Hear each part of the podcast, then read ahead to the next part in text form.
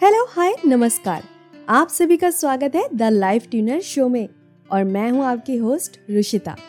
आगे बढ़ने से पहले मैं आपको बता दूँ कि ये पॉडकास्ट हब हॉपर पे क्रिएट किया गया है। अगर आप भी अपना पॉडकास्ट फ्री में स्टार्ट करना चाहते हैं तो आप studio dot Hubhopper dot com पर विज़िट कर सकते हैं, या फिर प्ले स्टोर या ऐप स्टोर से हब हॉपर ऐप डाउनलोड कर सकते हैं। हब हॉपर की मदद से आप अपनी आवाज़ को एक ही क्लिक में Spotify Gaana Google podcast Wynk music और भी कई सारे प्लेटफॉर्म में डिस्ट्रीब्यूट कर सकते हैं। सो so, देर किस बात की? डिस्क्रिप्शन में आपको लिंक मिल जाएगा। या फिर आप studio dot Hubhopper dot com पर विज़िट कर सकते हैं। तो चलिए अब हम शुरू करते हैं अपनी बुक समरी और आज की बुक समरी है द फाइव लव लैंग्वेजेस पे जिसे लिखा है ग्रे चैपमैन ने। इस बुक में बताया गया है कि लाइफ पार्टनर के साथ सारी ज़िंदगी मज़बूत रिश्ता बनाए रखना चाहते हैं। तो प्यार के इन पाँच लैंग्वेजेस में बात करना सीखना पड़ेगा, जिससे प्यार हमेशा बना रहेगा। बहुत से लोग प्यार में तो पड़ जाते हैं, लेकिन उन्हें अपने पार्टनर से बात करना नहीं आता। शादी के कुछ सालों बाद प्यार तकरीबन खत्म ही हो जाते हैं, क्योंकि कपल्स एक दूसरे से लव लैंग्वेज में बात नहीं करते। इसका पहला कारण ये है कि उन्हें लव लैंग्वेजेस का पता नहीं होता। अक्सर लोगों को लगता है कि वे पति पत्नी हैं तो प्यार तो होगा ही। उसे बोलकर बताने की क्या ज़रूरत है? लेकिन हर किसी को इस बात को समझना होगा कि प्यार को बताने एक्सप्रेस करने और दिखाने की बहुत ज़रूरत होती है। जो लोग ऐसा कर पाते हैं उनकी शादियाँ सारी ज़िंदगी चलती हैं और उनमें भरपूर प्यार भी बना रहता है। वेल well, आपको पता होगा कि हनुमान जी में उड़ने की शक्ति थी, लेकिन वे अपने आप उड़ नहीं पाते थे। हमेशा जामवन जी को उन्हें बताना पड़ता था कि वे पवन पुत्र हैं, वे उड़ सकते हैं। इससे हनुमान जी मोटिवेटेड हो जाते थे और अपनी शक्ति का प्रयोग करते थे। इसी से सिद्ध होता है कि शब्दों में कितनी ताकत होती है। इसलिए अपने पार्टनर से प्यार की लैंग्वेज में बात करना सीखिए और उन्हें ज़रूर बताएँ कि आप उनसे कितना प्यार करते हैं। लेकिन केवल आई लव यू बोल देना काफ़ी नहीं है। बल्कि आपको प्यार की पाँच लैंग्वेजेस में बात करना आनी चाहिए। और वो पाँच लैंग्वेज कुछ इस तरह से हैं। पहला वर्ड्स ऑफ़ अफर्मेशन शब्दों में व्यक्त करना। दूसरा एक्ट्स ऑफ़ सर्विस सहायता करना। तीसरा रिसीविंग गिफ्ट्स उपहारों का आदान प्रदान करना। चौथा क्वालिटी टाइम साथ में अच्छा समय बिताना। पांचवा फ़िज़िकल टच स्पर्श का महत्व। इन पाँचों लैंग्वेजेस से पहले किताब में दो और भी चैप्टर्स हैं। तो चलिए पहले उनके बारे में जान लेते हैं। Chapter one love after the wedding शादी के बाद प्यार क्यों खत्म होता है? लेखक एक साइको काउंसलर हैं, जो मैरिड कपल्स की काउंसलिंग करते थे। एक बार उन्हें एक आदमी मिला। उसकी तीन शादियाँ हो चुकी थी, लेकिन तीनों ही बार उनका डाइवोर्स हो गया था। वह बहुत दुखी था। और जानना चाहता था कि आखिर उसकी शादी क्यों नहीं टिकती। उससे बात करने पर लेखक ने पाया कि उसके और उसकी वाइफ के बीच हमेशा कम्युनिकेशन गैप रहता था। उन सबको लव लैंग्वेज में खुद को एक्सप्रेस करना नहीं आता था और ऐसा बहुत से लोगों के साथ होता है। एक पार्टनर कहता कुछ है तो दूसरे को उसका कुछ और ही मतलब समझ में आता है। इससे दोनों में मिसअंडरस्टैंडिंग बढ़ती है, लड़ाई होने लगती है प्यार खत्म हो जाता है और फिर डिवोर्स भी हो जाता है। लेखक ने उस आदमी और उसकी वाइफ के बीच कम्युनिकेशन गैप का एग्ज़ाम्पल दिया, जो इस तरह से है। पहली शादी में जब उस आदमी के घर बच्चा हो गया तो उस आदमी की पत्नी का सारा ध्यान बच्चे पर चला गया। इससे उसे लगा जैसे अब उसकी कोई इम्पोर्टेंस ही नहीं रही है। जब उसने अपनी पत्नी से कहा कि वह उस पर कोई ध्यान नहीं देती तो पत्नी ने कहा सारा दिन मैं नर्स की तरह बच्चों की देखभाल करती हूँ, लेकिन तुम कुछ नहीं करते। इससे आदमी को लगा कि उसकी पत्नी अब उससे प्यार नहीं करती और उसे टाइम नहीं देना चाहती। लेकिन लेखक कहते हैं कि दरअसल यहाँ पर उसकी पत्नी एक्ट्स ऑफ़ सर्विस नाम की लव लैंग्वेज में बात कर रही थी, जिसके बारे में मैं आपको आगे बताऊँगी। मतलब वह कहना चाहती थी कि बच्चे की देखभाल में तुम भी हेल्प करो। लेकिन उस आदमी को इस लैंग्वेज का पता ही नहीं था। उसे लगता था कि बच्चे की देखभाल करना माँ का काम है। लेकिन वह हर चीज़ में उसकी हेल्प कर सकता था। इससे उन दोनों का प्यार बहुत बढ़ता और आदमी को अकेलापन भी फील नहीं होता। इसलिए अपने पार्टनर की प्राइमरी लव लैंग्वेज को समझना बहुत ज़रूरी है। आगे आपको पाँचों लैंग्वेजेस का पता चलेगा। और उन्हें जानकर आप समझ जाएँगे कि किस समय आपका पार्टनर कौन सी लैंग्वेज में बात कर रहा है और आप उनके अकॉर्डिंग उचित बर्ताव कर पाएँगे। इससे आपकी मैरिड लाइफ में कोई भी प्रॉब्लम नहीं आएगी। Chapter two keep love tank full जब हम बच्चे होते हैं तो हमारे अंदर एक लव टैंक होता है। अगर माता पिता हमसे प्यार करते हैं तो वह लव टैंक भरा रहता है। लेकिन अगर प्यार ना मिले तो ऐसे बच्चे चिड़चिड़े हो जाते हैं। उनमें भी दूसरों को प्यार करने की क्षमता डेवलप नहीं हो पाती।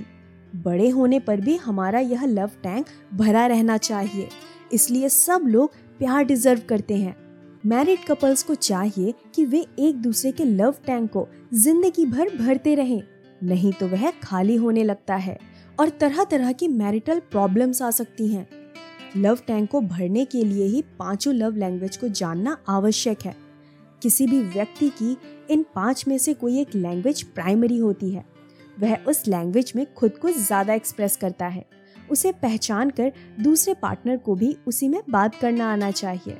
तो चलिए अब जानते हैं उन पाँचों लव लैंग्वेजेस के बारे में। फ़र्स्ट लव लैंग्वेज है वर्ड्स ऑफ़ अफर्मेशन। बहुत से लोग सोचते हैं कि पार्टनर को तो पता ही है कि आप उससे प्यार करते हैं। वेल well, बेशक पता हो लेकिन फिर भी बोलकर प्यार को ज़ाहिर करना ज़रूरी है। शब्दों में ताकत होती है इसलिए अक्सर अपने प्यार को बोलकर एक्सप्रेस ज़रूर करना चाहिए। लेकिन सिर्फ़ आई लव यू बोलना काफ़ी नहीं है बल्कि आपको जेन्युइन कॉम्प्लीमेंट्स देना सीखना होगा। और साथ में अपने पार्टनर की अच्छी क्वालिटी या काम को अप्रिशिएट भी करना होगा। अगर कॉम्प्लीमेंट्स और अप्रिशिएशन के साथ आई लव यू बोलेंगे तो यह आपकी लव लाइफ में चमत्कार कर देगा। आपको कभी भी प्यार की कमी महसूस ही नहीं होगी। कभी भी अपने पार्टनर की अकेले में या सबके सामने इंसल्ट ना करें, ना ही ताने दें। इससे उन्हें बहुत हर्ट होता है और धीरे धीरे प्यार कम होने लगता है। इसलिए अपने पार्टनर की हमेशा रिस्पेक्ट करें। कुछ लोग छोटी छोटी बातों पर भी पार्टनर में नुक्स निकालने लगते हैं। ऐसा ना करें, क्योंकि कोई भी परफेक्ट नहीं होता। और आपसे भी गलतियाँ हो जाती हैं। खाने में कभी कम या ज़्यादा नमक हो तो गुस्से से अनाप शनाप ना बकने लगे। या कोई बर्तन टूट गया हो या कोई छोटी गलती हो गई हो तो उसका भी इशू ना बना दें। ऐसे शब्दों का बिल्कुल भी इस्तेमाल ना करें। तुमसे कोई काम ठीक से नहीं होता। आखिर तुम कब सुधरोगी? माँ बाप ने क्या सिखाया है? एक्सेट्रा एक्सेट्रा इसलिए कोई भी नेगेटिव चीज़ बोलने से बचें। अगर उनकी कोई चीज़ आपको पसंद नहीं आई हो तो आराम से उन्हें समझाएँ। इन सबसे आपकी ज़िंदगी में प्यार बना रहेगा। वेल well, आइए कुछ एग्ज़ाम्पल से समझते हैं कि पार्टनर की तारीफ़ कैसे करें। अगर आपके पार्टनर ने कोई नई ड्रेस पहनी है तो उन्हें कॉम्प्लीमेंट ज़रूर दें। जैसे यह शर्ट आप पर बहुत अच्छी लग रही है। इस साड़ी का कलर बहुत प्यारा है और इसमें तुम बहुत आकर्षक लग रही हो। इस नेकलेस ने तुम्हारी खूबसूरती पर चार चाँद लगा दिए। और अगर आपके पार्टनर ने घर का कोई काम किया है तो बोले, वाओ, आपने घर को पूरा पेंट कर दिया। आपके हाथों में तो जादू है। बहुत अच्छा बिस्तर बनाया है। तुम कितनी मेहनत करती हो। सारा घर निखार दिया है। वेल well डन और हाँ पार्टनर के खाने की तारीफ़ ज़रूर करें। जैसे, सब्ज़ी बहुत स्वादिष्ट है। मस्त चाय बनाई है। थैंक यू क्या हलवा बनाया है? लाजवाब।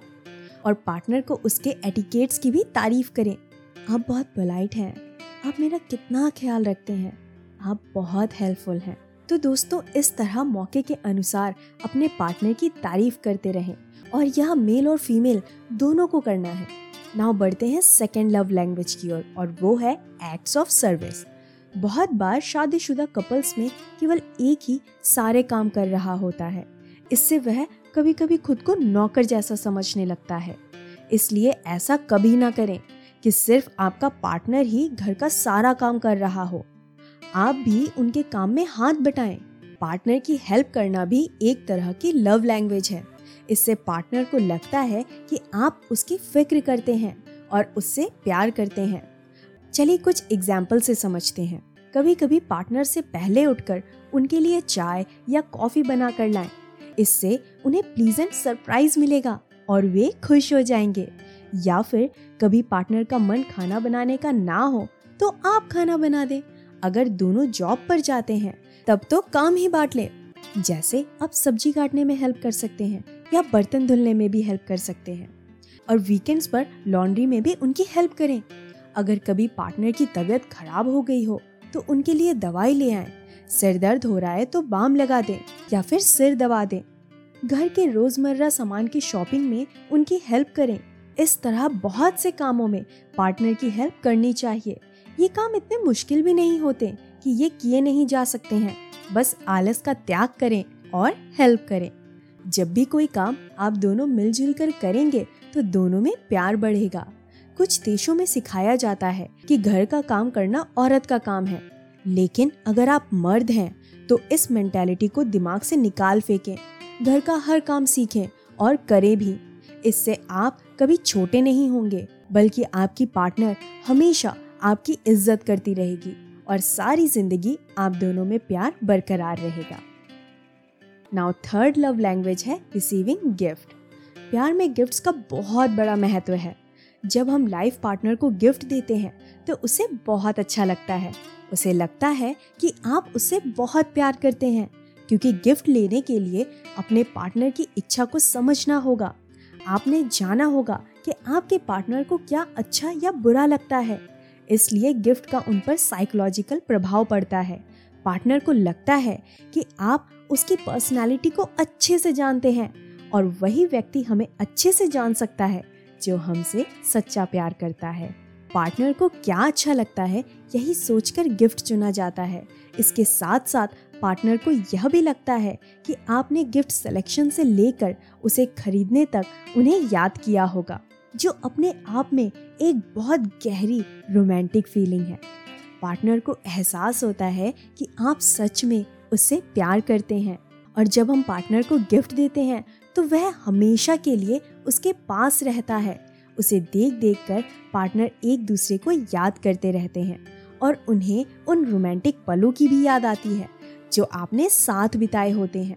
जब बुरा वक्त भी आए तो गिफ्ट को देखकर हमें हैप्पी मेमोरीज की याद आती है और हमारा दिल खुशी और होप से भर जाता है। वेल well, शादी से पहले तो कपल एक दूसरे को गिफ्ट देते रहते हैं लेकिन शादी के बाद वे ऐसा करना बंद कर देते हैं।